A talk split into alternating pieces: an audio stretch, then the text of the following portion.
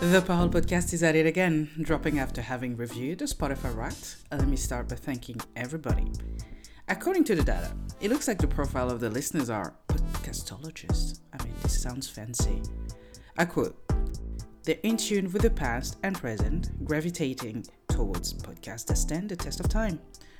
We'll be at it in thousand years, or at least for the next five years, God willing. We're already in December, so many things to take care of. Planning for 2023, checking these 2022 resolutions, and refining them for next year. Let's do that. Here's our new guest a Nigerian located in Canada. Nigeria, you have really some hustlers on the continent and outside the continent, actually.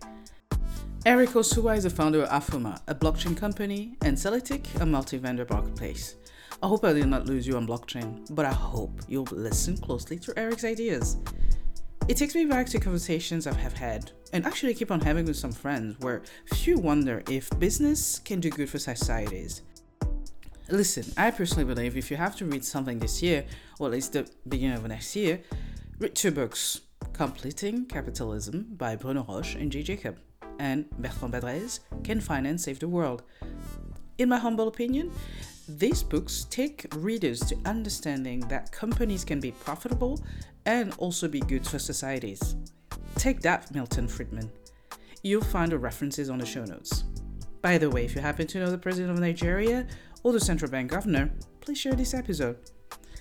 Parole Podcast is available on all major podcast platforms. And by the way, thank you again for sharing episodes on social media. Do you know Patreon? Maybe you do, maybe you don't. Patreon is a tool that helps the podcast projects going. These projects take time and investments. If you'd like to support my work, you can find the link on the show notes also. Parole is among the 20% of most followed podcasts on Spotify. The audience is in about 130 countries. What I usually tell myself, because let's be real, I have not been on TV or radio to market my podcast, so I expect the listeners to be mostly family and friends. Listen, the top six countries are Canada, France, US, Burundi, Belgium, and Rwanda. I mean, talk about the Burundian diaspora. If you know, you know. But every now and then, I am amazed to read Montenegro, Japan, Russia, Thailand, or Belize. If you're still listening, I'll be happy to catch up on Instagram. Voila. Parole Podcast with Eric Osua. Until next time. Parole Podcast is back and uh, is in Canada. And today I have Eric. Eric, who's from, I'm trying to say it with a French accent, but I can say it like Eric, you know? Just trying to say that I speak several languages, just putting this out there. And funny enough, Nigeria is full of people who are doing some great things for Africa and Africans all, all over the world. Can I say we're jealous a little bit, or yeah, you better be jealous. That's yeah. okay, that was sounding well. That was because I was trying to be like, oh, you know, just you know. But how? Okay, just tell me one thing about Nigeria that I don't know yet. That I, you know, knowing that I'm in the tech market, you can tell me something historical, something you know, geography. I don't know. Just tell me something I, about I, Nigeria. That's that's gonna be a tough one, Alex. But um, um, let's see what um, I, I am not a history buff myself. I, I don't know, um, but um, I can say that I don't know if I don't know. That's I, I wouldn't want to call out how many ethnic uh, groups we have in Nigeria, but a lot of people tend to think that you know we have three major ethnic groups, which is the Yoruba, Igbo, and Hausa, but we have mm-hmm. way more than that. But those oh, are the yes. major three right? Okay. Um, for so for some of our audiences who are attending right now, we do have other you know tribes and all and all whatnot and um, across Nigeria. But um, but yes, we are maybe something that a lot of your audience uh, do, don't know is that uh, we still remain the giant of Africa. So let's just put it that way. Oh my goodness. Okay. Because last time I told you, uh, Burundi is the heart of Africa, and for those who are still wondering what I'm talking about, just look at a map and just look at a map. but crazy question. Is yeah. the people like is Yoruba close? Like when you speak, do you understand Igbo or like is it something really foreign like Finland and French and uh, you know, for just me, like Spanish and that, English? Yeah, for me, for you um, guys, um, like yeah, it, it, it's not foreign. Um, I don't, I, I don't hear Yoruba. Um, uh, I don't speak Yoruba. Um, mm-hmm. But it doesn't sound foreign to me because I've always lived with um, oh, yeah. Yoruba people. Have always been my neighbors when I lived back in Nigeria. Then, okay. Um, so it's not foreign to us per se, right? So um, mm-hmm. there are uh, even some members of my family, my siblings, some of them do um, understand Yoruba. They, okay. Uh, right, because I grew okay. up in Lagos. Um, okay. And so, so, um, but yeah, it doesn't sound foreign to us. Um, so, because I mean, everybody's it's we're we're more of a close niche. I mean, close community within um, Nigeria itself. So, so yeah, it's um, it's very, very now for outsiders that might mm-hmm. be um, sound foreign and all whatnot, which which is understandable, uh, understandable. So, yeah. Because my, my my question is when I'm listening to some Afrobeats, for example I'm not gonna lie, I have no idea if it is in this language or that language. Yeah, okay. So you can tell me because I'm old school. P Square. P Square no is uh, P Square is they're they're from they are Igbo guys, right? So really, they're from yeah? my tribe. Yes, they're Igbo guys. it's like really, definitely, uh, yes, yes. Yeah. P Square is and, Igbo. And uh, Burna Boy. Huh. Um, in- and I know Burna Boy, Burna Boy fans are going to hate me if I say this. I, I, and I apologize ahead of if their fans are going to be listening to this, I'm on my knees. I'm begging, please don't don't hate me. Oh, um, oh, wow. But I'm not sure where Burna Boy is from, to be honest. Um, and maybe that might be my homework after this. And I, I, don't get me wrong, I, I, you know, I, I, I, I, I um, I, I started listening to Burna Boy very recently, maybe about a year, two years ago. Okay, and, same right? for me. Because yeah, I think when yeah. he went into the Afrobeat side, then that's when he really blew up, and I really started uh, appreciating his his music and and, and all whatnot. Mm-hmm. But I, mm-hmm. I, would say I wouldn't know. But uh, like someone like Davido, for example, is yep. is Yoruba, right? Ah, okay. Yes. yes and yes. Wizkid. Wizkid is, Yoruba is, as well. Okay, because I, I, had heard before, like, oh, but he grew up in Ghana, and you know, Ghanaians were like appropriating his, you know, success. I'm like, I don't get it. It's yeah, like, what? Yeah, yeah, so okay, that, that, good for you. Yeah. Ah, okay. So let me let me before we jump into what we're going to talk about, yeah. let me talk about those artists, for example. Huge success, Big Afrobeats time. and whatnot, and success in entrepreneurial endeavors.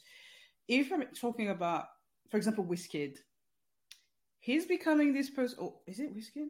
Yeah, it's Wizkid.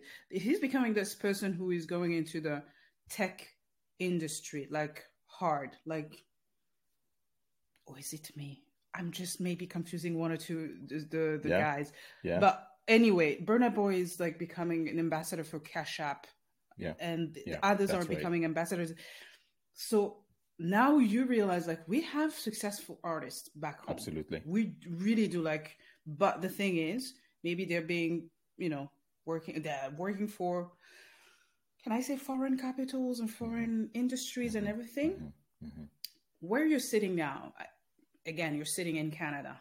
Is it something that you look at and be like, I'm proud to see the success of these guys and what they can, you know, achieve and, you know, with the help of mm-hmm. social media, internet, blah, blah, blah, blah, blah. Mm-hmm. We can go there. Mm-hmm. Or can you say like, oh, maybe, maybe if you just do something for MTN or EcoBank mm-hmm. or Econet, mm-hmm. it will be more um, rewarding, I guess, mm-hmm. patriotic. I don't know. Um, I am very proud of uh, the accomplishments uh, accomplishments uh, these these uh, artists have, have, have done. They they they are multi talented in what they what they do. Um, um, Cash App is I, I, think it's founded by I, I, think an African, right? I, I believe so. Mm-hmm. Someone either from Ghana or somewhere, right? Um, and you're not far off. The, uh, I think Davido is an ambassador for Flutterwave, I believe, right? Yeah. Right. Um, so these are Something still like African-based yeah. companies, yeah. right? I mean, I think they were probably founded in the U.S., but they are doing good work in Africa, right? Um, so having um, African artists representing them or being ambassadors makes sense, right?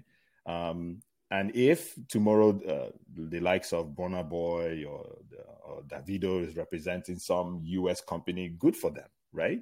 That shows that we have talent, right? People are paying attention to us, what we're doing, right? And you know, the internet, social media, the the global markets, you know, when it comes to the um, music industry, has grown so much, and giving these guys the opportunity to scale beyond um, Nigeria, right? That is the opportunity that um, um, uh, you know social media, the internet, um, the globe being connected has given these guys, right? If everything was locked down in Nigeria, they, nobody would know Burna Boy in the US. Nobody would know Davido. I remember I was um, at, attending a conference somewhere in New Orleans, and I was walking into a convenience store. Guess which music was playing there? Davido. I was like, what the man. hell is going on here? Like, wow. are you kidding me? You know, wow. so this is in New Orleans, uh, downtown in New Orleans, right? Just walked in and Davido's music was playing there. And this was owned by a white person.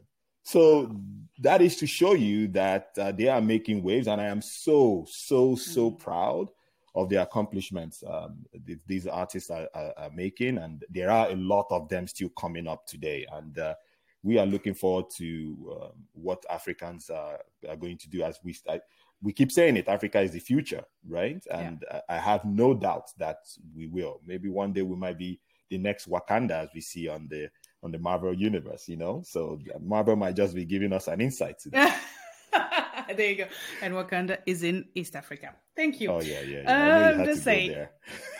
And I know you had to bring that up again for it's, sure. It's it's back home. It's back home. so what about us then? Because um, obviously, as an African, I like to say that you know not all countries are the same. Obviously, Ghana is not Nigeria. Nigeria will not be Egypt. You tell me about your background, because yeah. I, I, don't know what it feels like. For example, to to Burundi, it's a small. I think it's like a village or like a neighborhood in your you know compared to your country. Yeah. but what does it feel like to grow up in lagos? Uh, i keep hearing people like you take two hours to go from a to b you know like things like that. I'm like what? Two, two yeah. hours? I'm like i'm in another yeah. country like literally i'm you know what i mean? Like what is that feeling? How does that shape you as a person? And and i guess like every i hear that every nigerian is a like a hustler or whatever Mm-hmm. And it feels like it's true. Like yeah. you look around, you're like every Nigerian is kind of like looking for opportunities, yeah. which is yeah. great. Uh, that that's absolutely right. Uh, we are very hardworking folks in in Nigeria. All right, um, they're very hardworking people. We everybody is um, hustling to make a living or to be to do something um, um that can either be impactful or non-impactful, where they can they're just looking to make a buck or so. Right. Mm-hmm. Um, and if you look at the situation in Nigeria now, uh, where inflation is off the charts right now, um, um, um, the economy is not doing well at all. Insecurity is also an issue, right? I mean, uh, the, the, the universities um, are shut down right now. ASUU is on strike. Um, you know, so you know, kids have been out of school for I don't know, for, for so long, right? Are you kidding? So, or are you serious? Absolutely. Absolutely. You, you mean now? Because like absolutely August now. 2022. yes, yes, yes. The the the academic um, students union uh, in, in, in Nigeria is on strike, and they've been doing this for how long? Maybe years now. I guess I, I might be wrong, but but they are totally on strike right now, and um, you know everybody's trying to find what to do. Student kids are not in school. What what's going to happen? You know um, crime is going to go up. Um, you know kids are just going to be looking what what what, what do we expect from people? So the, the, the next aspect for them would be to find ways to to make an income right? And um, you know i grew up in I grew up in Lagos, as as you pointed out, and uh, back then when we were still kids, things were way much better than it is today, right? Um, things were way way much better than it is today. Um, but over time, you, you, know, you start seeing things deteriorate, right? And uh, traffic is a is a mess in in Lagos. I, I do mean... not look forward to any time being in Lagos. Every time. Uh, that's um, crazy. People, when I travel back home and say, "Oh, do you want a vehicle so that I can move around?" I said, "No, I don't need that at all." Right? It is, oh. it is a mess. Oh. That's the no doubt about that. Um, but Lagos, I loved living in Lagos, even though I'm originally from Anambra State, which is in the southeast part of Nigeria. But my my parents uh, raised us in in Lagos, and uh, I lived there for practically almost um, half of my life so far, right? Mm. Well, about so because I moved here. I moved to Canada about almost twenty years now, and okay. um, Lagos is a bustling city, right? It's mm. it's it's everybody's hustling there. You know, it's um, it's a vibrant city, no doubt about that. So it, all those things had a, an impact in my life as well. Yeah. I remember I, I, used to work for MTN um, when I uh, when I was in Nigeria and a couple of other companies before I hopped into MTN. I remember waking up 4 a.m. in the morning just to get uh, beat the traffic in yeah because I lived in some part of Lagos that's a bit remote um, because I, my office used to be at um, um, Victoria Island in, in, in okay. Lagos then. So see now I know where it is. Yeah, yeah Can you imagine? Yeah. this so is like your wake... your how do you say like Champs Elysees or yeah, whatever. Exactly. Like that's the what I that's my posh, understanding. Yeah, yeah. VI, Lekki, you know. Um, so yeah, I used to wake up mm. like 4 a.m. in the morning wow. to to beat that traffic, get into uh, public transportation and mm. um, hit the road. You know, it, it, it shaped my life. And when I see my kids today, you know, take the school bus and they're going to drop me off at school. I'm like, seriously? Right? We used to hop on the bus then, uh, chase after buses, and the buses, you say, you get to your bus stop, the bus say, just jump off the bus and because we, are, we need to keep going, you know? So, so you can imagine yourself, oh, what do I do? And you're hopping up the bus while it's in motion, so you know. So, so you know, it, it's uh, somebody uh, those, has to stop that. So you know, you know those they used to call them molue, those big, big, big bosses. Then you know, mm. um, so people they will just keep going and they're going, and people are hopping off and hopping off, and you know, get, trying to. It's it's insane, but those things shaped us uh, uh, uh at the time, right? Uh, so yes, sometimes I look at my kids today and I say, "You guys have it lucky." However, mm. um, the world has not been favorable to you as well because uh, the way the economy is now. We're talking about climate change. We're talking about these things. You, you, these things will impact you all. And mm. these are the times that I keep telling them you need to pay attention to what's happening globally because these are things that are, will impact you. And as you start to realize this and you have a voice and you're able to vote, um, you have the ability to, you know, make a change. Uh, in this part of the world, we have the we have some of that power to to make those kind of changes. In places like in Africa and Nigeria, it is still very difficult. We're not there yet, but I know we will eventually. We will. Um, but um, but yes, those things um, impacted my my life. I when, when I came down here and I saw how you know things were functioning here and all whatnot, I was like, night and day. You know, it's uh, it's incredible. I, am gonna no share. Care. I'm gonna share a story with you. I remember going to the bank when I came to Canada, uh-huh. and I, I, I, I, you know, paid. You know, I set up my bank account and I wanted to pull out some money, mm-hmm. and um, the cashier then was like, um, "What dollar bills?" I said, "I can't remember how much I wanted to pull out," and she said, "In what uh, denominations did I want?" I was like she's asking me what denominations. I remember in Nigeria, they back then, you know, these cashiers then they will say, Hey, here is your money. I say, Can I have it in 50 naira or this? Is it? That's what we have. Go take it or leave it, you know. Um, but you know, the good thing is times have changed. Oh, times have changed now. Yeah. You know, I remember the last time I went to Nigeria, the customer service at the banks were much better and all whatnot. You know, so when you look at the back back then, you you're wow. you come here you appreciate when I say yeah. things that it's it's in, it's impacted the way we've seen things, or you know, mm. we've um, been built or molded in a certain way, and you come to this part of the world and you see how things are much easier, much flexible, much better. Um, you tend to appreciate it a lot. Yeah, right, big time. So those things definitely did have a way to impact us, impact me uh, back, I, back I, I, like the bank story. It is so cool because even saying it, I'm like, is that a story? Because, oh, and then I'm like, do we even ask that back home? I don't know. And I worked in a bank, you know.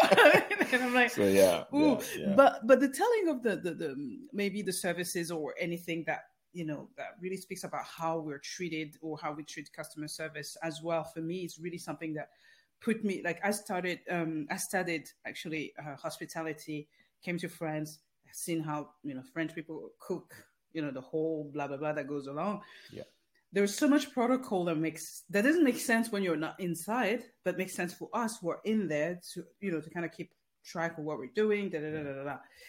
And you do the same thing, for example, for the banking system. I remember this. Like, honestly, I, I love my time working at that bank. I really loved it because I learned a lot. Like, I learned things that was not reading in books, you know, because you go home, they're like, see, the professor told you this. And I'm like, inflation? What? You know? And then now people are living through inflation. I'm like, uh, I've had 30 years of experience. I'm just saying, yeah. you know. And I feel like, I remember this person coming to ask me about something about the bank accounts. And she asked me to just to print like the statement, the bank statement. And I'm like, you know, you know, you're in, you're working. You're like, yeah, sure, give me your number accounts, blah blah blah blah. I'll just have to, you know, control P. Yeah, yeah. you yeah, know, yeah. It's like, yeah, but you're gonna give it to me for free, and I'm like, say that again. Yeah. He's like, "Are you gonna give this?" I'm like, "Sure." Yeah. And then I ask like colleagues, they're like, "Yeah, it's like five thousand at a time." I was like, "Let's just say two euros or five euros." Yeah. yeah. It's like you pay to know the amount of money that is on your own bank account. Mm-hmm. It's like there is a problem here, and then you come back here in France, you learn things differently. So for me, I tend to mirror the experience that I've had with maybe the Western world, like France, or whatever Nigeria, I'm not gonna lie, I've had had so many expectations, like in terms of the power of the you know the population, the amount of people who are on the you know on the ground hustling, and I'm like, you guys cannot take twenty five dollars per day or per month. I can't even remember that. And every time I'm reading this on articles, I'm again every time I'm like, huh, twenty five? How? How do you deal with that? Like I don't. Maybe you don't send money home, maybe you do. But that logic for me is still is foreign. How can you explain it to us or explain it to me because I still can't process that information. Yeah, I mean, um, and you're you're referring to like when like remittances and all whatnot. Is that what you're yeah, referring to? Yeah, yeah. yeah. Mm-hmm. Um, you know, it, it, it predominantly, if you look at the volume of remittances going to Africa. I mean, when you look at financial transactions happening across or a lot of the revenue coming into Africa, most of it is purely based on remittances, right? And um, if you if you look at, you know, the cost of when you're sending some of this money back home and all whatnot, right? Sometimes these things are in, inevitable. You we have to send money home, yeah. right? We have mm-hmm. to just send money home. The question is the technology involved or required to send some of this money. Now we have the likes of MoneyGram, we have the likes of all the the, the uh, you can't go to the banks because yeah. if you do if you go to the banks when you're doing a wire transfer, those things are expensive. Oh you have goodness. World Remit as well, yeah. mm-hmm. and then uh, um, uh, so these these these uh, platforms um, um, help us in, in order to connect with the, the, the, family and friends and all whatnot that are back there, right? Um, the question now is um, the cost of sending some of that money back home, right? Mm-hmm. It, it, it's it, sometimes for people like us, it's um, it's not too much of a big deal but when you're not talking about high volume transactions as well, then that you start seeing the impact. You start feeling it a lot.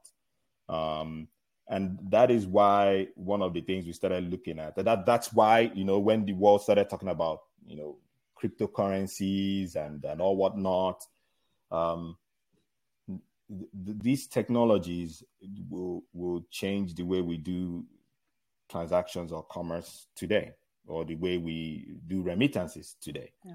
And that is why Nigeria remains um, one of the top 10 countries transacting in crypto globally. Yeah. Right? Nigeria. Yeah. Even Crazy. though, if you know that the banks have been banned to deal with crypto. Exactly. So, how is that even possible? Right? Um, because people have to do daily transactions, remittances have to be sent.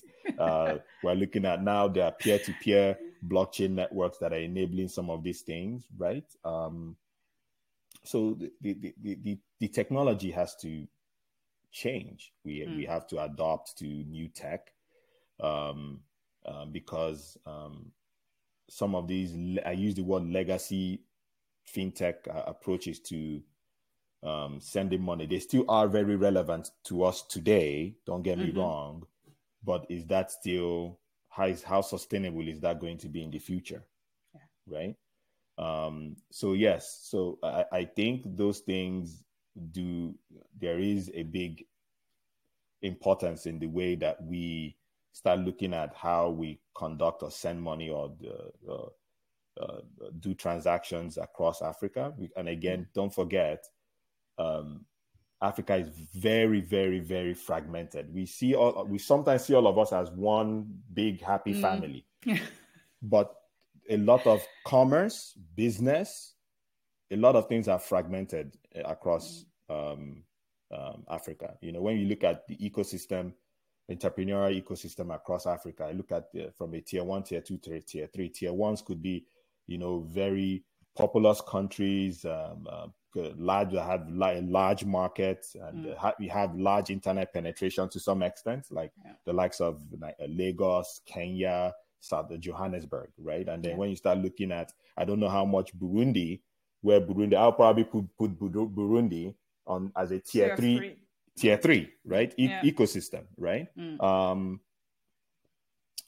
it's very fragmented. That's why you can't have someone in Nigeria conducting business with someone in.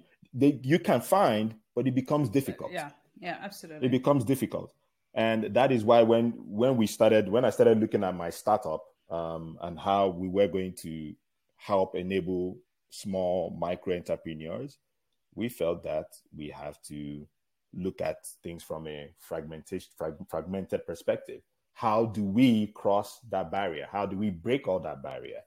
And we have to look at improving the technology. That's the only Absolutely. way we can do that. Right? Absolutely. For those who are listening now, at the moment, I think it is the time to kind of, you know, get into the nitty gritty. I have to tell you this. Uh, I've tried. I've been trying to explain blockchain to my mom, and so my mom is like my go-to person, just in case you know if she understands, people will understand. It's not to trash her, it's because she's you know Absolutely. where she is. Yeah, yeah, yeah. so now, funny enough, Eric, she is starting to really catch the the the, the the power, I guess, you know, like I think some revelation came along and like the power of the blockchain. Yeah. But still, when you're listening to, you know, news outlets, sometimes you can be like, oh, you know, come on, blockchain for everything, for VR, for gaming, for food, for this and that. And sometimes it can be really tiring, even for me who is in that space. But still, for me, if I take blockchain, apply it to Africa, I'm like so excited. Like, uh, even this Sunday, I was having a conversation with a friend. I'll let you know, you know, later on. But I would like for you to introduce to us what do you do. You know, what is your startup? what is the reason you came up with the idea with your team and everything and yeah yeah, yeah. start with that absolutely so before i go into what we do i want to talk about the why 1st mm-hmm. and i think that would give some context into um, what the startup is all about right um, mm-hmm. so as you know we've been blabbing for most of uh, 24 minutes so far and uh, talking about different exciting topics and coming to uh, Boy and Davido and jumping off of buses and all whatnot. But um, um, I did mention that um, that I do run a, a charity um, registered here in Canada, and we do work across sub-Saharan Africa. And our primary purpose is around providing, uh, assisting with quality education, poverty mm-hmm. alleviation, good health and well-being. And we've been doing this for over a year now. Uh, I, I, remember sitting down and um, I, I chatting with my COO, and we, you know, every time we we see a project initiative that we're trying to do, and I, I, I, sit down and I say, "Hey, Michelle, listen, we we've been pushing money here. Um, it is not sustainable." And as a, as a charity, raising money is also not sustainable. I mean, it, it, it is. I mean, don't get me wrong. It, if you yeah. have the network and all whatnot, uh, there you go. Uh, right. If you have the network, um, but mm. um, raising money is not easy. I'm sure even the United Nations will tell you that they sometimes struggle to raise money. That's why you probably see the the chief of the World uh, Food Program always begging for money on national TV and social media. You know, if the WFP is asking for money, who am I? You know, so um, but it, it is difficult to raise money. Yeah. yeah. And um, I said, uh, what are we gonna what are what thoughts how do we go about this and then at the time we were not a charity we were just a not-for-profit um, and I, so we were i was like maybe people are not donating so much uh, because we're a not-for-profit i think if we became a charity where they can donate and we can issue out tax receipts and yeah. whatnot then that would help mm-hmm.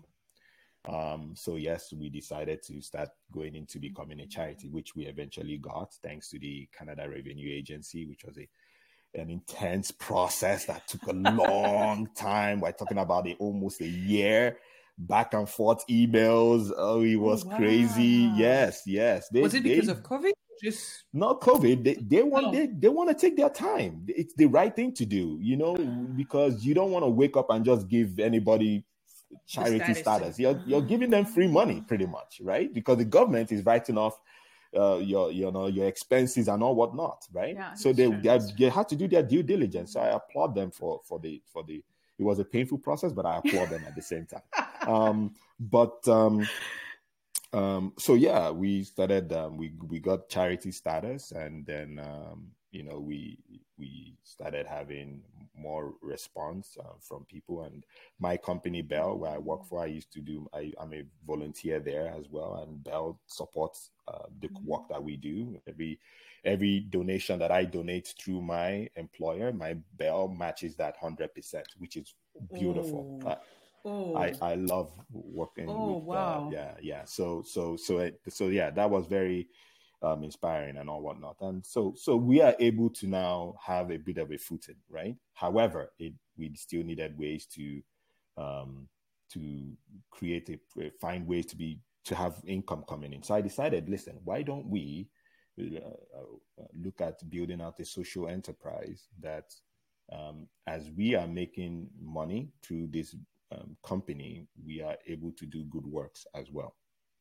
And that was what led me down the path of Afoma, which actually means goodwill in my native tongue, in my Igbo language.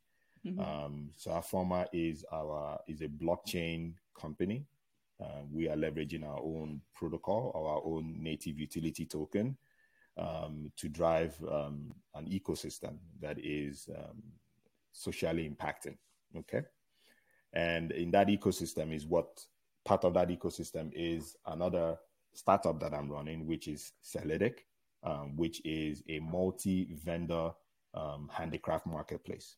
Okay, so Afoma will be an enabler within that handicraft place, and I will explain pretty much what that means. So the primary reason why we started our startup is purely because we wanted to find ways to to look at money to be a tool to solve real world problems. Okay. Right. Um, so we felt that you know if we can build something where we can enable businesses um, and allow them to scale, and as they are scaling, as we are generating revenue, we can mm-hmm. do two things: keep our investors happy, and at go. the same time, and at the same time, do good work. Um, mm. I'm sure whoever who people that will invest in with us, uh, they will want to know that we are using their money to uh, to yeah. do good, wonderful and good things. We are creating an impact in the world, right? Um, so that's it. We I, I always believe that um, companies can achieve two things. You can do good things, and um, you can also be more. You can be profit driven as well. So that's Absolutely. primarily what we're doing, right? So Afoma is an enabler for this ecosystem. Uh, one of that part of that ecosystem is Celedic, which is our multi-vendor marketplace, because I believe in the talents that we have across um, across Africa, across the globe, right? Yeah. The handicraft space is almost project is projected to be a one trillion dollar market by 2027, right? Wow. So why don't we let Africans tap into that market mm-hmm. as much as we can? Right? Um, we one of the things that I have seen and the reasons why we went into this space is um, we, uh, Africa remains a continent that people reluctantly or not intentionally maybe um, but they don't understand the power about about being online or being digitized hmm. right um, um, you, they tend to conduct their businesses um, locally they don't have accessibility to the global market, right? because one, maybe they lack the capital to achieve mm. that because it would involve them building a website, it would involve yeah. them talking to DHL, they would involve some of yeah. these international logistics companies. Those things cost money and those things come with trust, right? Mm. Um, it would involve, you, you, know, how do you handle transaction? Which payment processes are you going to go with? It's, it's a lot of work, right? Mm. And the internet penetration, don't get me wrong, internet penetration in Africa is improving year in, yeah. year out, big Absolutely. time, right? It mm-hmm. is improving. Yeah. I, I think there's still a lot of room there to grow. Um, but I think as we also want to find ways where organizations today are finding, uh, tapping into that ability to allow, based on the internet penetration improving, bringing people to actually scale and compete on the global scale, mm-hmm. right? So that was why we went into this space. And the reason why Afoma being an enabler is we are adopting blockchain, uh, blockchain, right? So now we can truly allow create a more of a sharing economy where artisans can come in, list on our Celletic platform, and um, we can you know allow them to scale and connect to the global market and mm-hmm. on top of that we can incentivize them for doing conducting good business practices right using our tokens right? Um, mm-hmm. the the to- our token base is more of also allowing them to get into a more of a governance structure where they have a voice. So we are building a marketplace by artisans and for artisans because if some members of my teams are actually artisans right? Um, so we are building a structure where we're taking more of a purpose-driven approach, where they can have a voice as they become token holders, and we are we want to lead the handicraft space into the adoption of Web three, right? And that is what our format will eventually allow us to do. So that is primarily what we're doing in a nutshell. That is crazy because when I hear this, I'm like, what? This is exciting. Da, da, da. But I'm like, maybe this is something that I understand because I am in France and you're in Canada. Okay. Let me just say I am in Lubumbashi in DRC. And obviously, being Africans, we've seen so many artisans, you know, left and right, basically. How will I be walking down the street and be like, I think, you know, dude, I think you be interested in, you yeah. know, this, and yeah. Eric should connect you to da da da. Yeah. How is that even that conversation conversation start? To be honest, like, yeah it, it, it is it is a i'm glad you actually asked this question because um, i was just chatting with um, um, some family friends a few days ago and um, one of the things i also i pointed out was sometimes we don't i, I feel i don't see the drive um, as well from africans right um, they keep, uh, you know, I hear yeah. youth uh, and their, their concerns are valid. They're saying, you know, mm-hmm. give us, you know, when they talked about the government, give us platforms, give us the ability to grow, to, to do certain things, to enable us to achieve what we want to set out to achieve. Sometimes it's not just left for the government; it's it's left for pri- the private sector as well. People like myself who are mm-hmm. finding ways to come into those uh, emerging markets, right? Um, but it also falls on the the the citizens right? It also falls on the, the, on them too. There has to be some level of intensity from them as well. Mm. If the likes of um, um, can come in and say, "Listen, we want to give you a platform that is very affordable, that can allow you to maximize your profits, that can connect you to the global market. If you have so and so skills, I would expect they will be like, boom, jumping on that." right and and I, I, I will i mean don't get me wrong I, I think because we're still starting off and all whatnot but when you when we have these, when I engage with some creators and I have those conversations and I said, you know, this is who we are and, and all whatnot, you know, you might want to check us out. And if you have any questions, get back to me. You know, sometimes you tend to see, um, okay, we'll check it out. And then yeah. just silence. leave it there. yeah, but dead it's, silence. It's, it's, it's funny. It's interesting. But if you get to say, because I heard, I hear in maybe because I'm not, I haven't been in, in Burundi for some time. I hear that WhatsApp, for example, is huge. You know, I know it's really huge in India. I hear it's huge in, you know, in some African countries. My understanding is that if you say, let's, you know, conduct business deals on WhatsApp, people will go there because maybe, as you said, there is a level of trust that we should, you know, start to work on uh, um, yeah. among Africans. And, um, you know, before I believe in whatever Mark Zuckerberg is telling me which usually, according to the data, truth is relative, you know. so how can yeah, I yeah. how can I stand and be like, okay, maybe it's my 30s, you know, trying to kind of blend into the African Afrobeat success and everything. I want everything African, uh, which is not really the case. But let, let me assume is that I really want to buy something, you know, um, how do you say cocoa butter, yeah. this and this and that. Yeah. I don't want to buy it from Carrefour or Walmart. I want to buy it from, you know, my African people yeah. in this, you know, neighborhood. Yeah. How is it tough for you to try to explain because you can explain it to friends and family. They'll be like, yeah, sure, sure, sure. But it feels like sometimes you keep that information to yourself. You don't even like spread it. You know what I mean? Like it's like, yeah, yeah Rick is working on something. It's you know, it's fine. It's something yeah. African. it's something yeah. African related. You're like, what do you mean African related? Oh, something web free. You know, it's a lot of things and the charity in between. Well, go ahead. Trying to explain to us what you should do better or what we should do better as consumers and as some you know Parole is really about African conversation so I guess you know yeah so as as consumers um I'm, I'm, I'm, let's talk about consumers now before we go talk about sellers right mm-hmm. as consumers um I, I I think as Africans living in in living abroad I think a lot of us still have a lot of connection back home. Yeah. A you know that personal connection of patriotic yeah. connection, right? We we when what, some of us when we leave at yeah. the first go, we say we hate that country, blah blah blah. Then when we come here and you know we're doing very well, we start missing back home and we go, oh, arise, O compatriots, Nigeria. You know, you start singing your national. You see your national team on the World Cup and you're beating you're like, your chest. Yes. Oh, um, you know, so um, so consumers um, predominantly, um, especially in the in, in uh, living in diaspora, we always have this connection back home. We always want to support our people back home.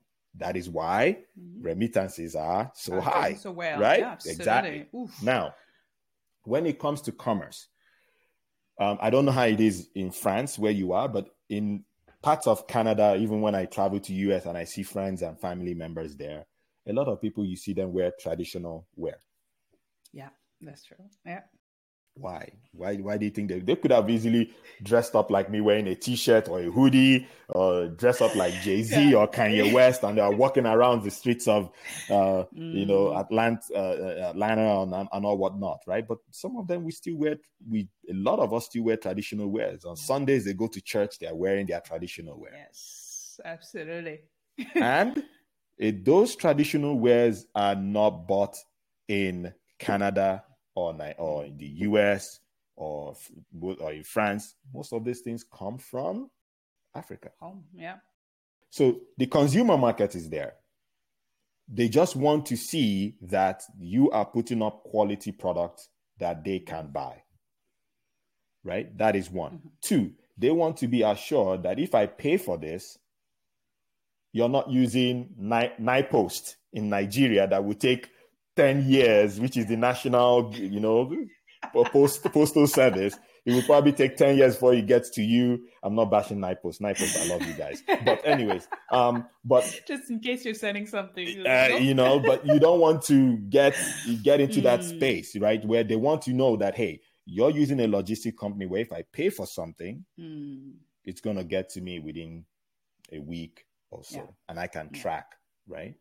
Um, so th- those are those are things that matter. I, I, was I was in the U.S. a few weeks ago. I went to visit my siblings in in Minnesota, and um, I saw my brother wearing this beautiful traditional attire, and I was like, man. Where do you get all this stuff? I saw him one day and the next day another one. I said, okay, uh, where are you yeah. getting this from? He said, oh, he has this a tailor in Abuja, which is in Nigeria, right? Um, yes. That's where he buys his. That's where he gets all his traditional wares from. So, but he is in Minnesota. But he is in Minnesota in the United States. So what does he do? He needs a new set of clothing. Yo, I need another set of clothes. You have oh. my measurement, right? Oh, have you, you know, build it? And I said, so how do you get your order? How do you get it? He said, well, if anybody's coming down to the US, I tell them to pick it up for me. And so you see, yeah. if we can yeah. break those barriers where mm. his tailor can now scale, not just by just because his tailor is doing that by he's conducting his business by friend, friends, families, oh, or word yeah. of mouth. Wow. But if we can allow you to scale beyond just friends, family, and word of mouth, where you can put up your beautiful attire, you know, just put it up there. Say you can make it in small, medium, large, extra large. This is wow. my price. Anybody in any part of the globe, someone in China can look at that and go, I love that and buy. People here in Canada, they appreciate what we wear. I, I don't have any traditional clothing here in Canada. I only have yeah. one, which was from my mom's uh, burial ceremony that we that we sewed during that time when we buried my my mom. Mm-hmm. And I remember I wore it. I went to pack books with uh, Michelle, my COO. Then we were packing books that we were sending back to Nigeria through our charity. And she goes, "Whoa, what are you wearing?" And I'm like, yeah, it's my traditional wear and blah blah blah. Yeah, yeah, yeah. She loved it. She said, "Where can I get this? Where can I buy oh, this? Yeah. What is this? What is that?" So people will, uh, people, not even just us as Africans, mm. people, you know, from different races and cultural backgrounds, they love the the the what we do as Africans. They love uh, what we do, culture from a cultural or handicraft perspective and, and fashion perspective. Mm. They want to get into these things but they want to definitely see that that the, the market is accessible to them mm. right so the consumer market is there we just okay. have to make sure that we are putting out something that one is affordable and when you look at when at uh, nigerians or people in africa that are putting out this product you when you compare to folks who are in who are also creators here in uh, in canada you see their price difference. Canadian oh, yeah. creators or US creators, their products might be much higher, right?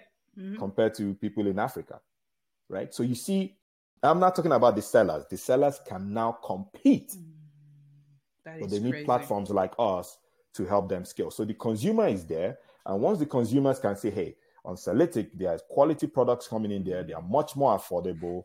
Wow. They, they, uh, and they can get uh, the service is top notch, and we can receive those products on time, right? Um, they, they, they'll, they'll, they'll support Africans. They'll be, yeah. But the sellers be. themselves have to be able to make themselves discovered. They have to be out market there. themselves. Yeah, they have absolutely. to market themselves. Yeah, absolutely. You can't. See, a lot of them sit down on Instagram, sit down on Facebook, Mm-hmm. But then the business the business transactions there is not seamless. Mm. I can see someone on Instagram. Um, I, I can't just click and buy, pay, and walk away. No, mm. you have to call. So imagine me, I'm living in Canada. I have to now call an international number and say, hey, or okay, let's do this. We can chat over Instagram, back and forth, back and forth. Mm-hmm. Instagram, hey, um, I want this, I want this. He mm-hmm. tells me this is 20 um, uh, to 20,000 naira and you start haggling the price. Mm, yeah, I see. Now, I sometimes see you get into this thing of where you're now forcing them, them to devalue their product. Yeah, right? absolutely. Right? Yeah. Um, so you want to create something that's seamless where you don't, you know, if you're building, if you're a creator, you're mm-hmm. building something exceptional, right? don't get me wrong you might to compete sometimes you have to drop your price but you have sure. to look at what yeah. the market is doing Absolutely. as well not just by what one person is saying right Absolutely. um so yeah so you have to look at what what what the market is doing and all whatnot and then uh, you have to just find ways to compete but make your business seamless and that is what we're trying to offer and offer that it's, in a very affordable way Absolutely. I mean, it feels like we need to educate. I mean, we you need to educate the sellers and the consumer Absolutely. and there's a whole new culture that is coming on yeah. along and i mean good for you guys and good for us because it means that we have probably two things here. Just remind me that i don't have any traditional clothes here as well. But i have them back home. I think yeah. so. Yeah. uh, to go back to the tokens. Tokens sometimes when you explain it to the people it's um you know it's like eh? Because everything that is digital, you know, back home, I like to teach people that if you don't have land, they don't understand like physical. Like when I say I'm buying this stocks or I would love to buy this stocks, I was like, but this is no house, this is no land, this is. Mm-hmm. I'm like, mm-hmm. just you know, tokens. Yeah. What is that? So tokens so you want to look at things from two different perspectives from a number of perspectives right Mm-hmm. um, if you look at cryptocurrencies there are two aspects of cryptocurrencies there are coins and Mm-hmm. then there are tokens okay you know coins are like um, um, digital assets that have monetary like you can truly use as a as a monitor to provide monetary value right like bitcoin for example Mm-hmm. okay right bitcoin um, for us, the Afoma token or the OMA token, we're in, on the aspect of being a token. We are more of a utility side of things. So we are adopting a, we are a utility token. So when it comes to regulations, it's still not very clear. Some people say, oh, everything is a secu- security. Some people say, no, you know, uh, uh, uh, if you're uh, some like on the coin side, uh, securities on the utility side, it's not, right? Um, we, for now, until when all of this is all figured out, we're waiting for regulations and all that to kick in, and for us to know. Every country has their own definition of what um, a cryptocurrency should be or will be, right? Um, but for us, we are uh, we are a, a utility token, Okay. and utility tokens are tokens where that have a utility that there is a use case in terms of it's leverage within the ecosystem of what you're building right? So it is not where where i can use that to trade or use that as hmm. money per se. You get it's to mm-hmm. incentivize people who are contributing to the ecosystem. Anything that has to do with building or making the ecosystem more sustainable. Yeah. so that is what the OMA token is. For us, we are looking at leveraging the OMA token to do a number of things from a commerce perspective. Like, for example, while going into the e-commerce space, there will be to, to issue to, to address the cold start problem. You know, how do you drive engagement, right? That's what our token will offer. How do we encourage, how do we support artisans uh, across the globe? If you, Alex, which I definitely hope that you would buy something on Celitic when our artisans start onboarding, we Yes, want to say, Alex, thank you for supporting artisans across the globe, uh, right? And, and we will incentivize you with our utility token, right? With the OMA token. Africans, because uh, and artisans in general, we want to start changing. You know how we talked about the the, the mindset of how you, we want them to start changing the, their behavior when it comes to entrepreneurship. We, we want to drive that education. For us to find ways to incentivize them to change their behavior when it comes to digital entrepreneurship, that is what the OMA token will, will help us do. Mm. So if someone is consistently selling products on Celitic, their product shows it's good quality, they're arriving on time, and the customer is coming back and saying, you know, Eric's product is beautiful. It arrived on time. Mm. It's exactly how I saw it on the site. Love it, love it, love it. And they're giving mm. four to five star ratings. What am I going to mm. do? Or what are we going to do?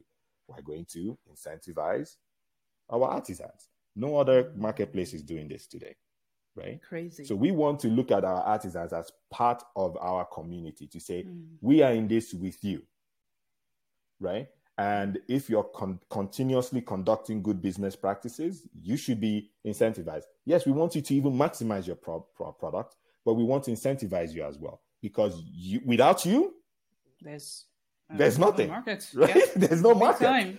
yeah. There's no market, and people will make the argument, but hold on a second, Eric. They're, you're still they're still making money out of this. Yes, we know that, yeah. but you know, you still want to you know chip in something and say yeah.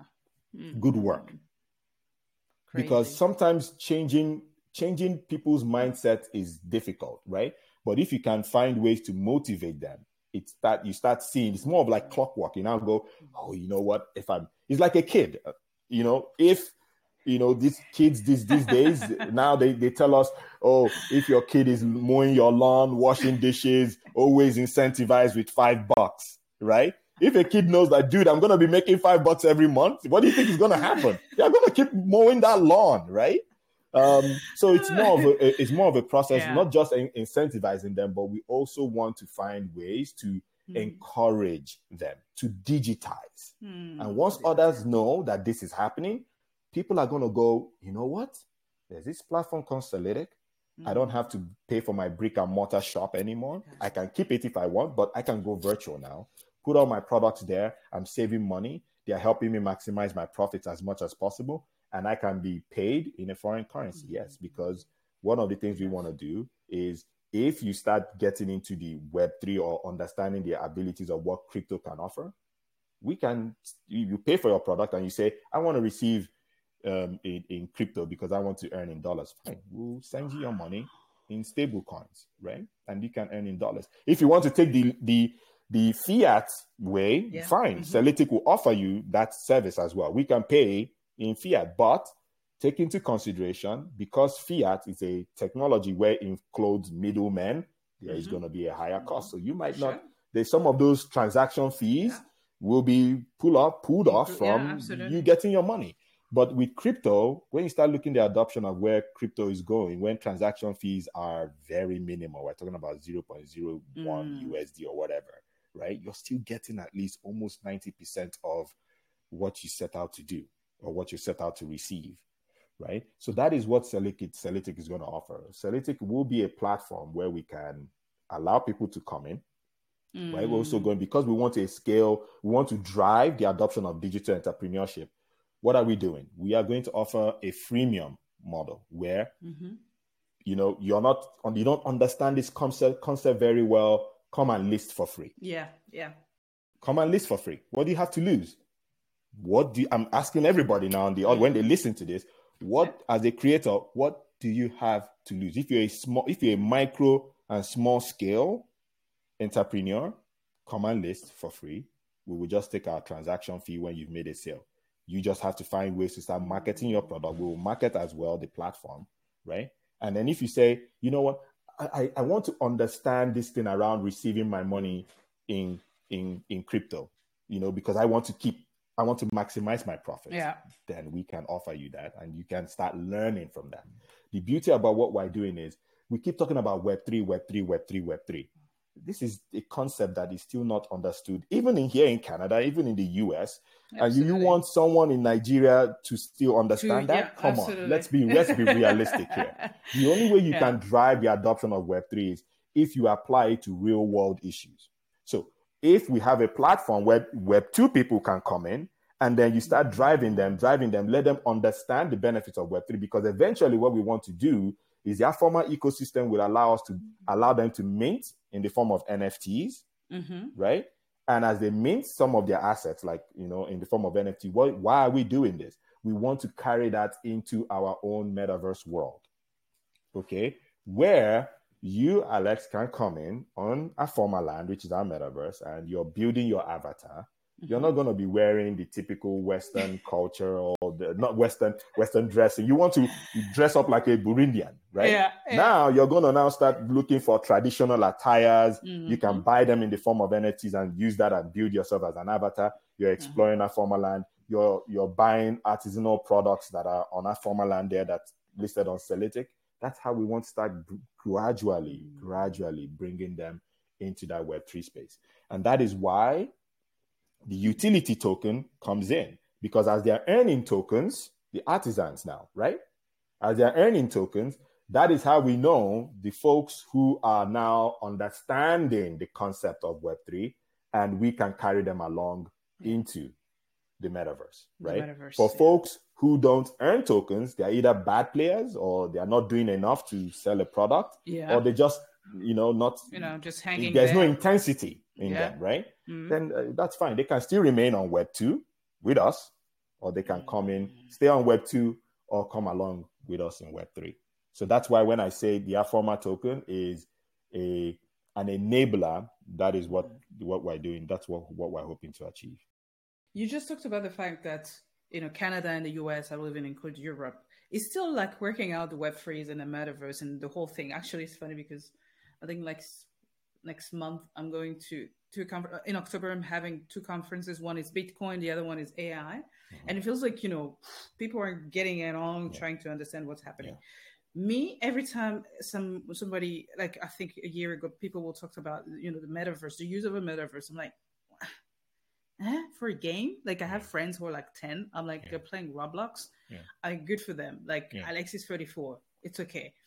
But the moment you apply the conversations, the blockchain thing, for example, now I'll have to take you to the government side where I hope like, you know, yeah. I'll say government people all around the world, or even especially in Africa, that are listening to this and say, how can we apply this? Because mind you, I think two months ago I was in Paris and I had met the digital minister of something in Ivory. Coast, and I'm like, they do have a digital minister. Yeah, like, hmm. I think Burundi does one does have one as well, but I'm like, we're going there, you know, where people are having those conversations, but do they even understand that blockchain tomorrow mm-hmm. can take off a lot of your power or yeah. influence or yeah. which yeah. for me is a good thing you know if you ask me and if you ask maybe some of the influences in africa they'll say nah no because you're taking away some of my power. Yeah. But sometimes if not a lot that power has been misused. So i'm like yeah. I, I think the, the most important thing is that the government should not see this as we're losing control. Mm-hmm. Um, yes, that let, us be honest. When we say things are truly decentralized, right? Um, it's not like on day one or like everything is truly decentralized. There's always still some part of centralization there. Yeah, right? sure, sure. Even like Ethereum, for example you know, every day they say decentralized, decentralized. And not some of their nodes or validate, validator nodes, some of them are running on AWS, and AWS is owned by who? Amazon. There, there you go. So hello, there's still hello. some aspect of centralization there. Um, so they shouldn't be, they shouldn't see this as a bad thing. Mm. Um, what they need to figure out is because for me, if your if your citizens are doing very well, what's going to happen? The economy is going to do well, right? The economy is mm. going to do well. If you if innovation is thriving, prosperity will in, will increase. Increase, yeah, sure. Right. So they need to see this as an opportunity to promote innovation, find ways to I'll make sure that it is going to thrive the economy, but are doing that in protecting their citizens as well. Mm-hmm. Right? Um, it, uh, that that for me is the way they should be looking at this perspective. I know now they will go, oh, but wait a minute, what about our naira? Right? When we lose value, our naira starts losing losing value mm-hmm. and all whatnot. Then find ways to make that work. That's why they have founders. Sit down and find out, create, you know, create, find discuss, bring them to the table and say, mm-hmm. how are we mm. going to make this work? Right? That mm-hmm. is, founders are looking for, they want to have these conversations. Yeah. You know, but, but uh, then again, Eric, I feel like uh, for me, there is a level of threat that the government people should feel and fear because the world is really changing at a very fast pace. The reason why I'm saying this, for example, with the whole minerals things happening in some countries, I just say DRC, for example. If tomorrow we decide to take diamonds out of the soil of DRC and use blockchains, which in our case, we do know that once you put it on the blockchain, you get to say everything, whether you decided to put it uh, public or you know private. But usually, you get to put it somewhere, be it AWS or whatever. I mean, I don't know if you know what's happening in that region, but it's causing a lot of trouble, like a lot of trouble. So blockchain for me could be like a place where you're like, oh, you want this? Oh, put it on a blockchain now. We'll yeah. know. Oh, this is yeah. going to the cars, like the Teslas, and yeah. and I would love to get a Tesla, but I do know the, the, price of the you know climate and stuff. I do know. Yeah. But then again, for those who really are trying to hide and play, you know, play dumb sometimes. You're like, you don't know what's coming to you guys. You really yeah. don't. Yeah, I, I agree. Um, but again, the way I look at it is that it's only a government that chooses to be transparent to see the true benefits of what blockchain has to offer. Ah, yeah, big time.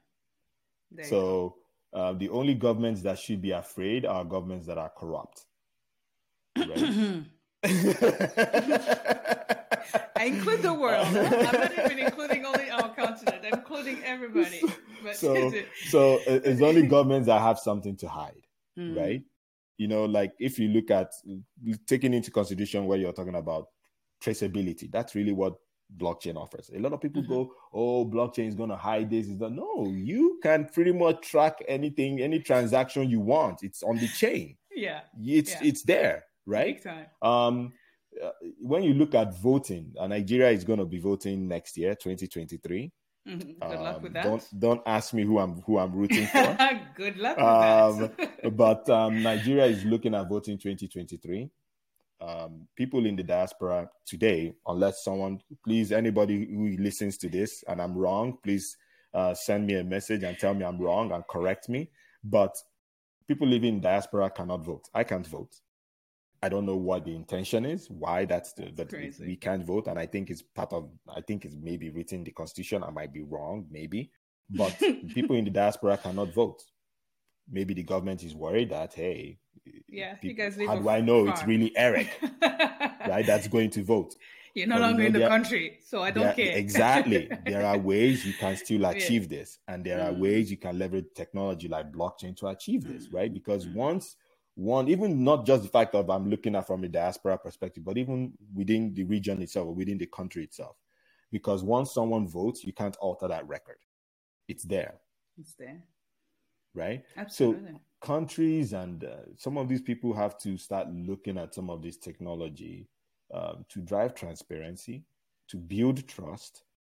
The way I look at it is technology is neutral. It's how you use the tech. Yeah.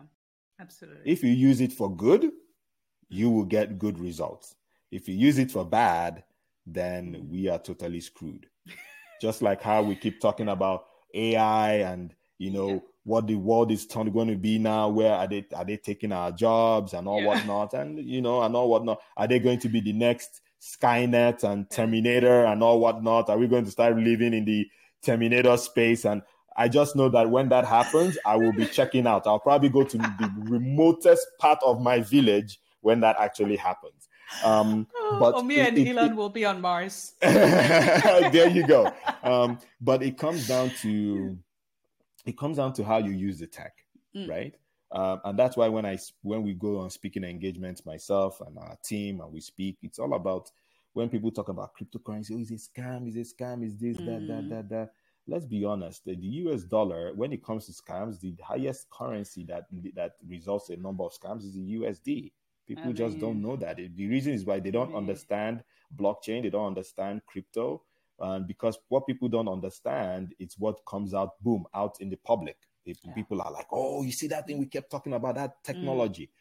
Mm. If people use it for good, and there are wonderful projects out there, mm. wonderful projects that are leveraging Absolutely. this tech to do wonderful things, wonderful things around climate change, driving poverty, um, and all whatnot. If people can really tap into that, I, I think hmm. people will truly understand and see the benefits of it. The problem is that because of there isn't a lot of regulation and yeah. and uh, you know the, people can just wake up and create um, their own coin or uh, yeah. whatever yeah. trick people into this and because there isn't lack of is it really tricking I don't know. Well, you know what? If you buy something, you actually, you're right. I, I, shouldn't say that. I shouldn't say it's tricking. I, I, I mean, it's selling. I, I mean, they, they, they, are selling, selling something that maybe it's not something legit, but they are selling something. So it's now for us mm. to educate ourselves and find what are the mm. right projects there Mm. Right? What are the right projects there? What should we really be paying attention to? What should we be really? Mm. Uh, what should we be really um, investing in? Right? Yeah, sure. Um, yeah. And, and uh, you know, I've been in the blockchain space for a number of years. I got into mm-hmm. crypto when we started looking at the concept around Afoma, right? About maybe a year, a year and a half now.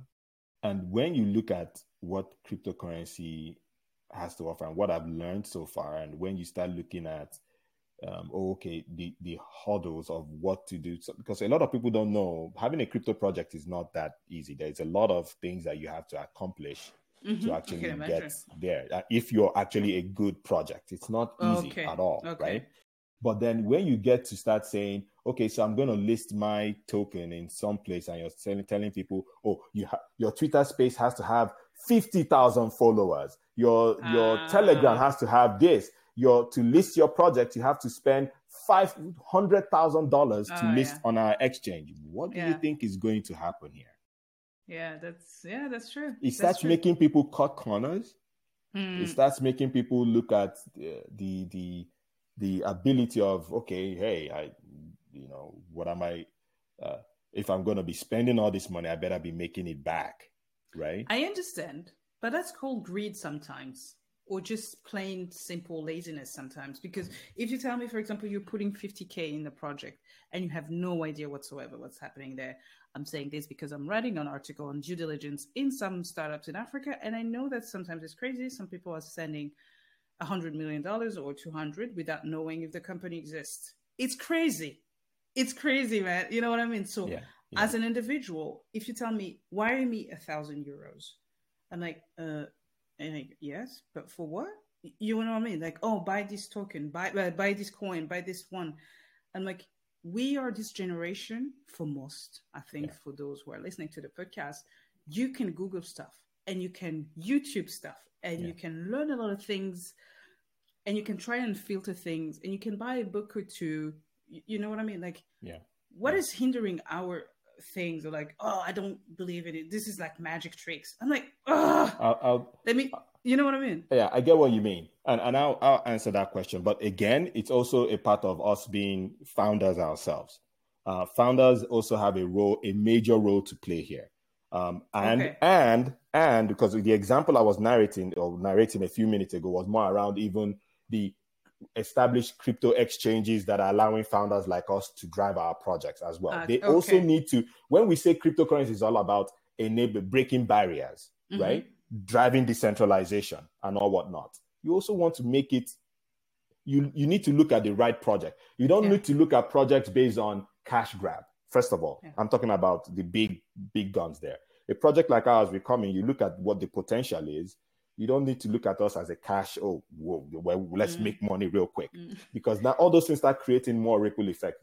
When you start billing us, every, you now start looking at us, me as a founder, now start looking for ways to cut corners and all whatnot, and you know, start selling something and that mm-hmm. is not mm-hmm. what it's supposed to be and all whatnot, right? That's one aspect mm-hmm. of it. Now, as Africans, we I agree with you. We have to do our own due diligence. We have to read.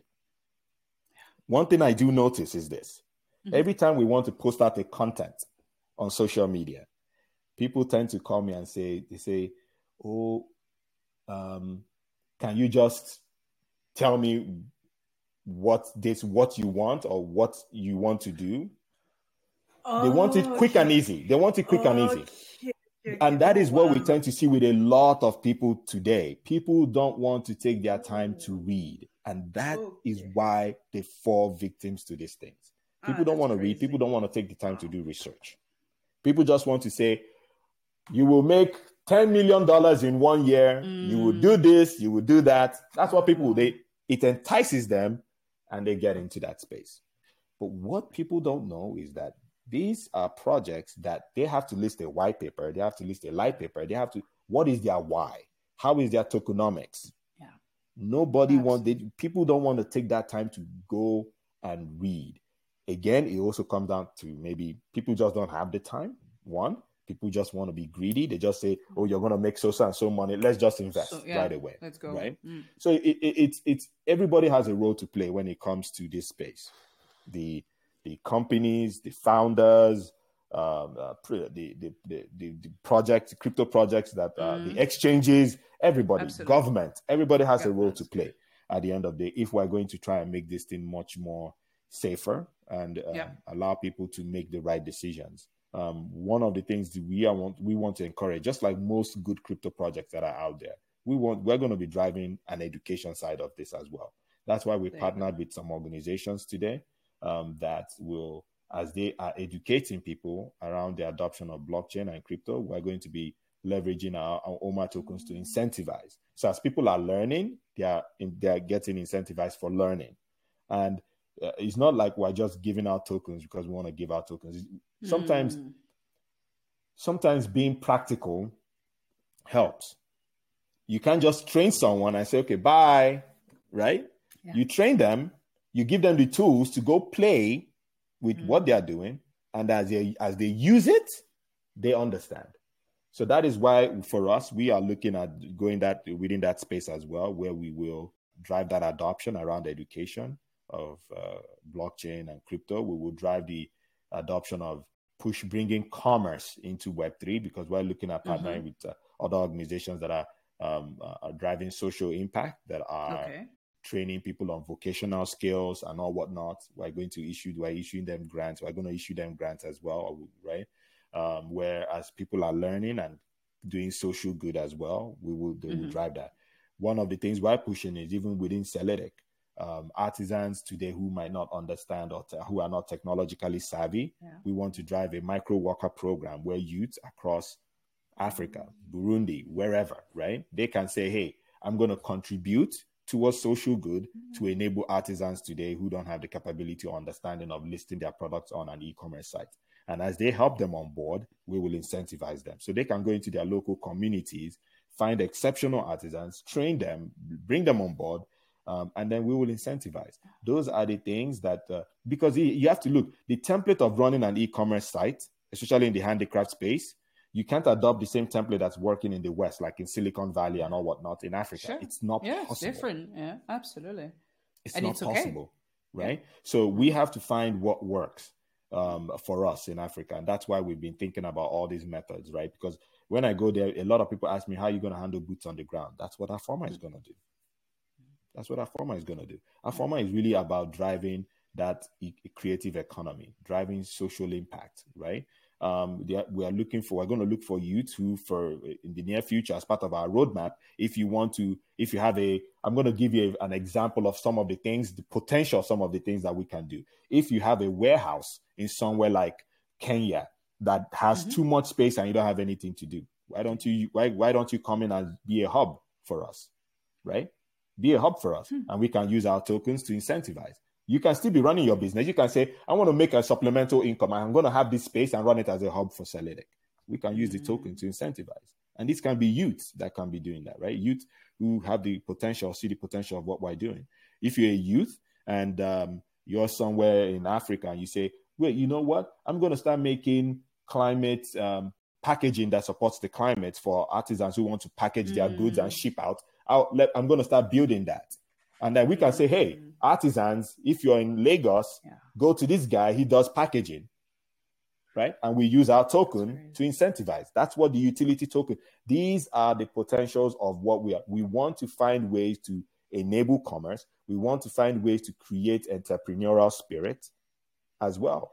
Right. So there's so mm-hmm. much potential in what we are doing. So much potential right? I just love the fact that you're you're really harnessing like the power of network on a digital level, like yep. times you know exponentially, basically. Uh, before I leave you, I have to give you two examples that I had to work uh, with when I was trying to explain something to one of my friends, as I said. So, as it blockchain is for me, what I understand, for example, put this in a sports uh, arena. You have the um, I don't know if you've been following the Pogba something in Manchester United. Yeah, I heard just, something about that. Yeah, yeah. Let's just say, let me take Neymar, right? Mm-hmm. Neymar has been bought from this country to this country da, da, da, da.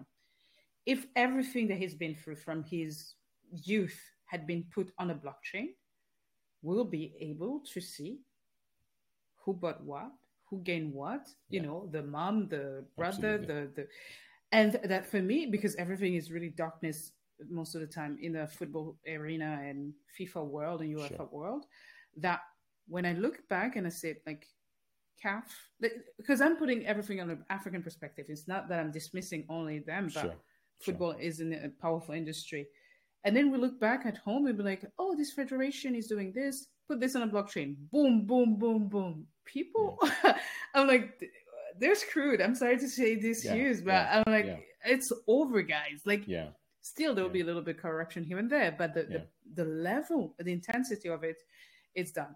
Back to the government side, when you say voting, for example, I've never voted in my life. When I left mm-hmm. Burundi, I was young, and yeah, they just say it's not one of my priorities.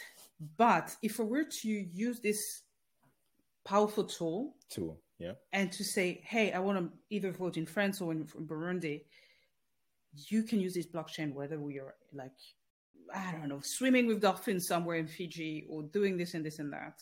And you're like, even on a local level, where sometimes there is nothing. Like I hear sometimes that it's funny, but not funny at the same time. Like you can hear like thousands of dead people voted for you know uh, uh, Yeah. someone you're like Yeah. uh, Yeah.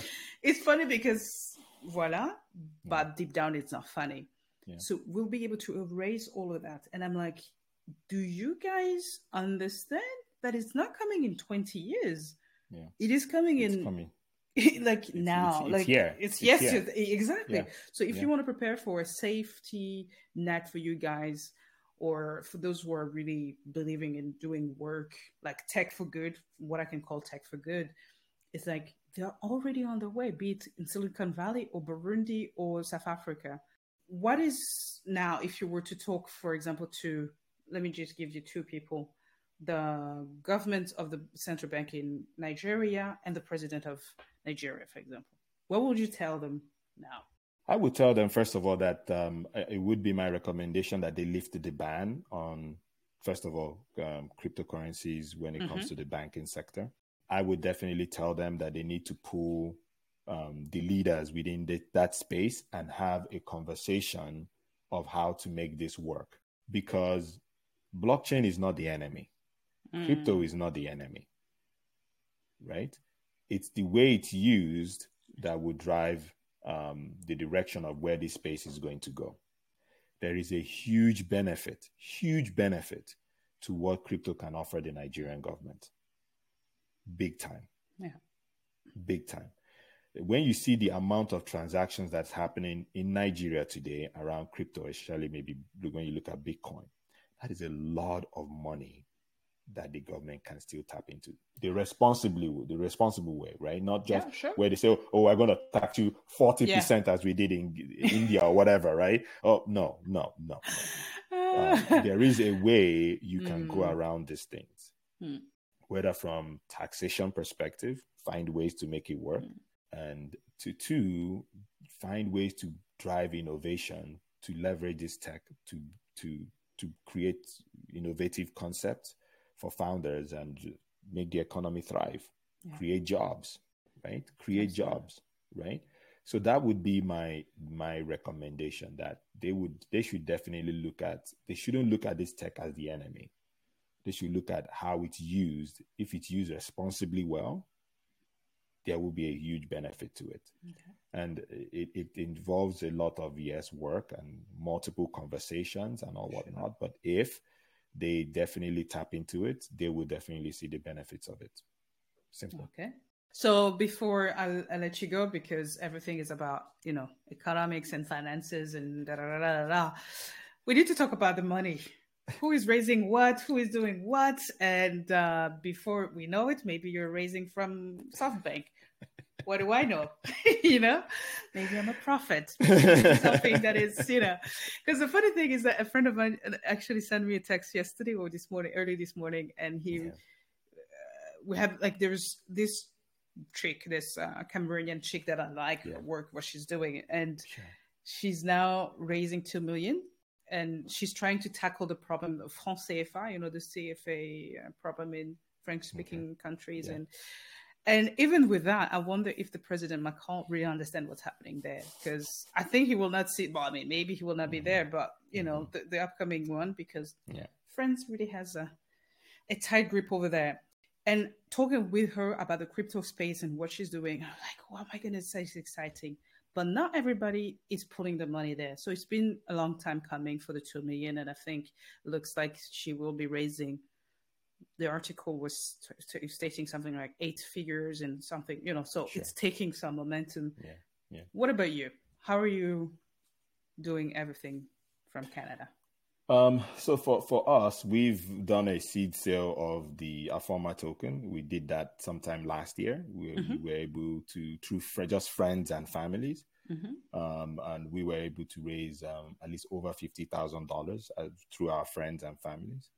Um, we are looking at eventually going into our private and public sale, but we want to be patient because the bear market is still kicking. Big time. Um, so we, we we we we are using this time to focus on building right now, and Okay. um, um, that is our strategy or the plan that we tend to keep until when we start seeing the markets improve. Um, so we are right now more focused on Celidic right now. We have we, we you know we did our first um, demo last year, which was Okay. successful. We've now we took feedback from um, our friends and people who bought on the platform at the, at the time, and some of our sellers that sold at the time. So we now we've improved on it, and uh, we're looking at launching our um, second iteration of Celidic in um, ending ending of third this quarter or uh, early fourth quarter, um, where we're going to pilot with artisans in Nigeria and some artisans here in Canada. So right now we I would say yes, we are talking to some VCs. Some Mhm. they've we've been in contact with some. Um, some we've had to turn down because their vision didn't align with us. Some who did not, who chose not to go with us because they are still skeptical about the direction of where crypto is going. Um, but we are still talking to people. But right now, to be honest, my focus right now is to build this platform, generate some traction, especially with um, with Celidic, and then once we start having some showing some traction, to having some people appreciate some of the work that we do, um, then we can now start talking about funding, at least from the Celitic standpoint, because Celitic is a separate company on its own. Yep. Afoma is a blockchain company, and it's uh, taking more of a decentralized concept. And uh, we, my choice would be to keep it that way. Um, Okay. But it would be it, it comes down to um, the holders of the token at the end of the day. The Celidic is a separate company, and um, it's, it's taking a different route when it comes to funding. But right now, our focus is on building.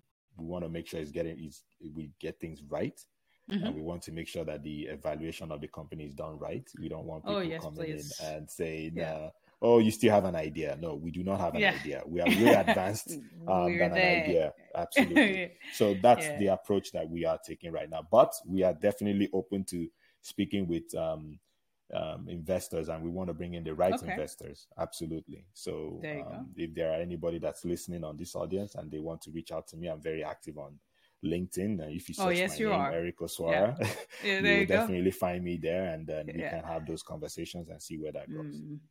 There you go. I mean, who knows? I'll chip in some cash. who knows, man? Life is going well. I'm in, I'm into that. Yeah, Thank you yeah, a lot yeah. because it, it's been it's been a while since I have had like this is my first conversation back to to the podcast, but I've been having conversation off uh, the podcast, and it feels like uh, things are changing, man. Yeah. Like I was so so so much of a pessimistic person before, not pessimistic, but like eh, you know. Yeah. But Yeah. then now I'm like, for those who are really like left behind, you guys will be left behind. If you're not chipping in 250, uh, 250 like now, Yeah. uh, you'll be paying 20 million or 200 million in the near future. So, Yeah. yeah, I feels like for those who really want to, yeah, help the continent, help your companies and build something that has meaning, not just, I mean, we, of course, we're working for money. Of course, there is a, Yeah, a financial reward there, but Absolutely. it's like if yeah, you know what I mean. Like, come on, Africa first for me. Absolutely. Uh, Burundi first. I'm just saying, which is the best country in the yes, world. Yes, yes, I'm just I know. saying. Jesus, you were good. Oh. You put it in the heart of Africa. So, Yeah. thank you a lot for your time. It's been a really you, great Alex. time to to talk with you. And if you want to give us like a, to the audience, maybe let's just assume the audience is quite aware of the blockchain thing. I've been reading a lot of books, so maybe I'm biased with that. So, can you tell us maybe a documentary to watch, a book to read, something that could be blockchain related, or something that you read during uh, the holidays if you had holidays? Yeah, so so I am a very technical person, so I would not recommend any technical articles um, to to my uh, to to the blockchain space. Um, Yeah. The one thing though is that um, um, I think when people people you don't want to be very technical with people. That's the thing. I, I Mm-hmm. Think you want to show people that um, it you need to understand what blockchain is and see its application. I think once you see the application as use cases, then you can appreciate yeah. some of that. So I, I, I wouldn't have the, books that I've read because I am a blockchain architect myself. I, I am not a developer, but I, I uh, from a framework perspective, Okay. Um, but I don't want to start pulling people to go and start reading on Hyperledger Fabric and all whatnot. Um, You don't know, But what. I, what I would recommend, what I would tell people is the the information is out there. yeah. You know how you mentioned That's Google. I mean, Just go on Google and type I mean, what is blockchain. I can assure you, there will True. be tons, tons of information there that can get you in there. You, you can learn blockchain, you can learn about crypto Mm. and all whatnot. What what are NFTs? What is the metaverse? The internet is your friend. And then That's when you now want to specialize, then you can now start saying, okay, I've acquired all this knowledge. Now let me now start doing more deep reading, and then you can now start Mm. looking at books at that point. But I would just say start off with the internet. That would There be my go. recommendation. I'm just saying for those who maybe have like a Prime account, maybe maybe Amazon should pay me. I'm just saying. I've, I've bought a lot of books this with summer, and I feel like ah, yeah yeah yeah yeah. I've Yeah. put a lot of money there. Yeah. But just Yeah. saying, Amazon, if you're listening, and yeah, acquire knowledge for, for the books. Because for me, for example, if you're trashing something you've never heard of it Yeah. before, and like, ah, this is BS. I'm like, do you know a little bit? But no, it feels like I'm no longer taking those conversations anymore. So there you go. Thanks a lot. Thank you, Alex. For having me. Enjoy Canada, and I hope that Canada will be a um, uh, how do you say hub of maybe not the Silicon Valley, but it's different. Uh, Yeah, Like me, yeah, like different. Uh, We we are we, we are getting there. Canada is um, well, there's a uh, a lot of um, wonderful things and innovative things happening here as Mhm. well. Um, Mhm. And uh, there are wonderful people here doing who are in Canada doing work back in, in Nigeria. We're There not at the Silicon li- level, Silicon Valley level yet, obviously. getting but there. yeah, Yeah, you know, getting there. The, all, So all that matters is the, the work that we're doing if it's impactful in its in its own way at the end of the day. Absolutely. So I'm just saying, for those MTN people who would love to, um, you know, put some cash somewhere before Yeah. Rogers or Bell does that, I'm just saying. Absolutely. You see? See, see? Absolutely. Absolutely. Thank you. Thanks, man. Take care. No problem. You too.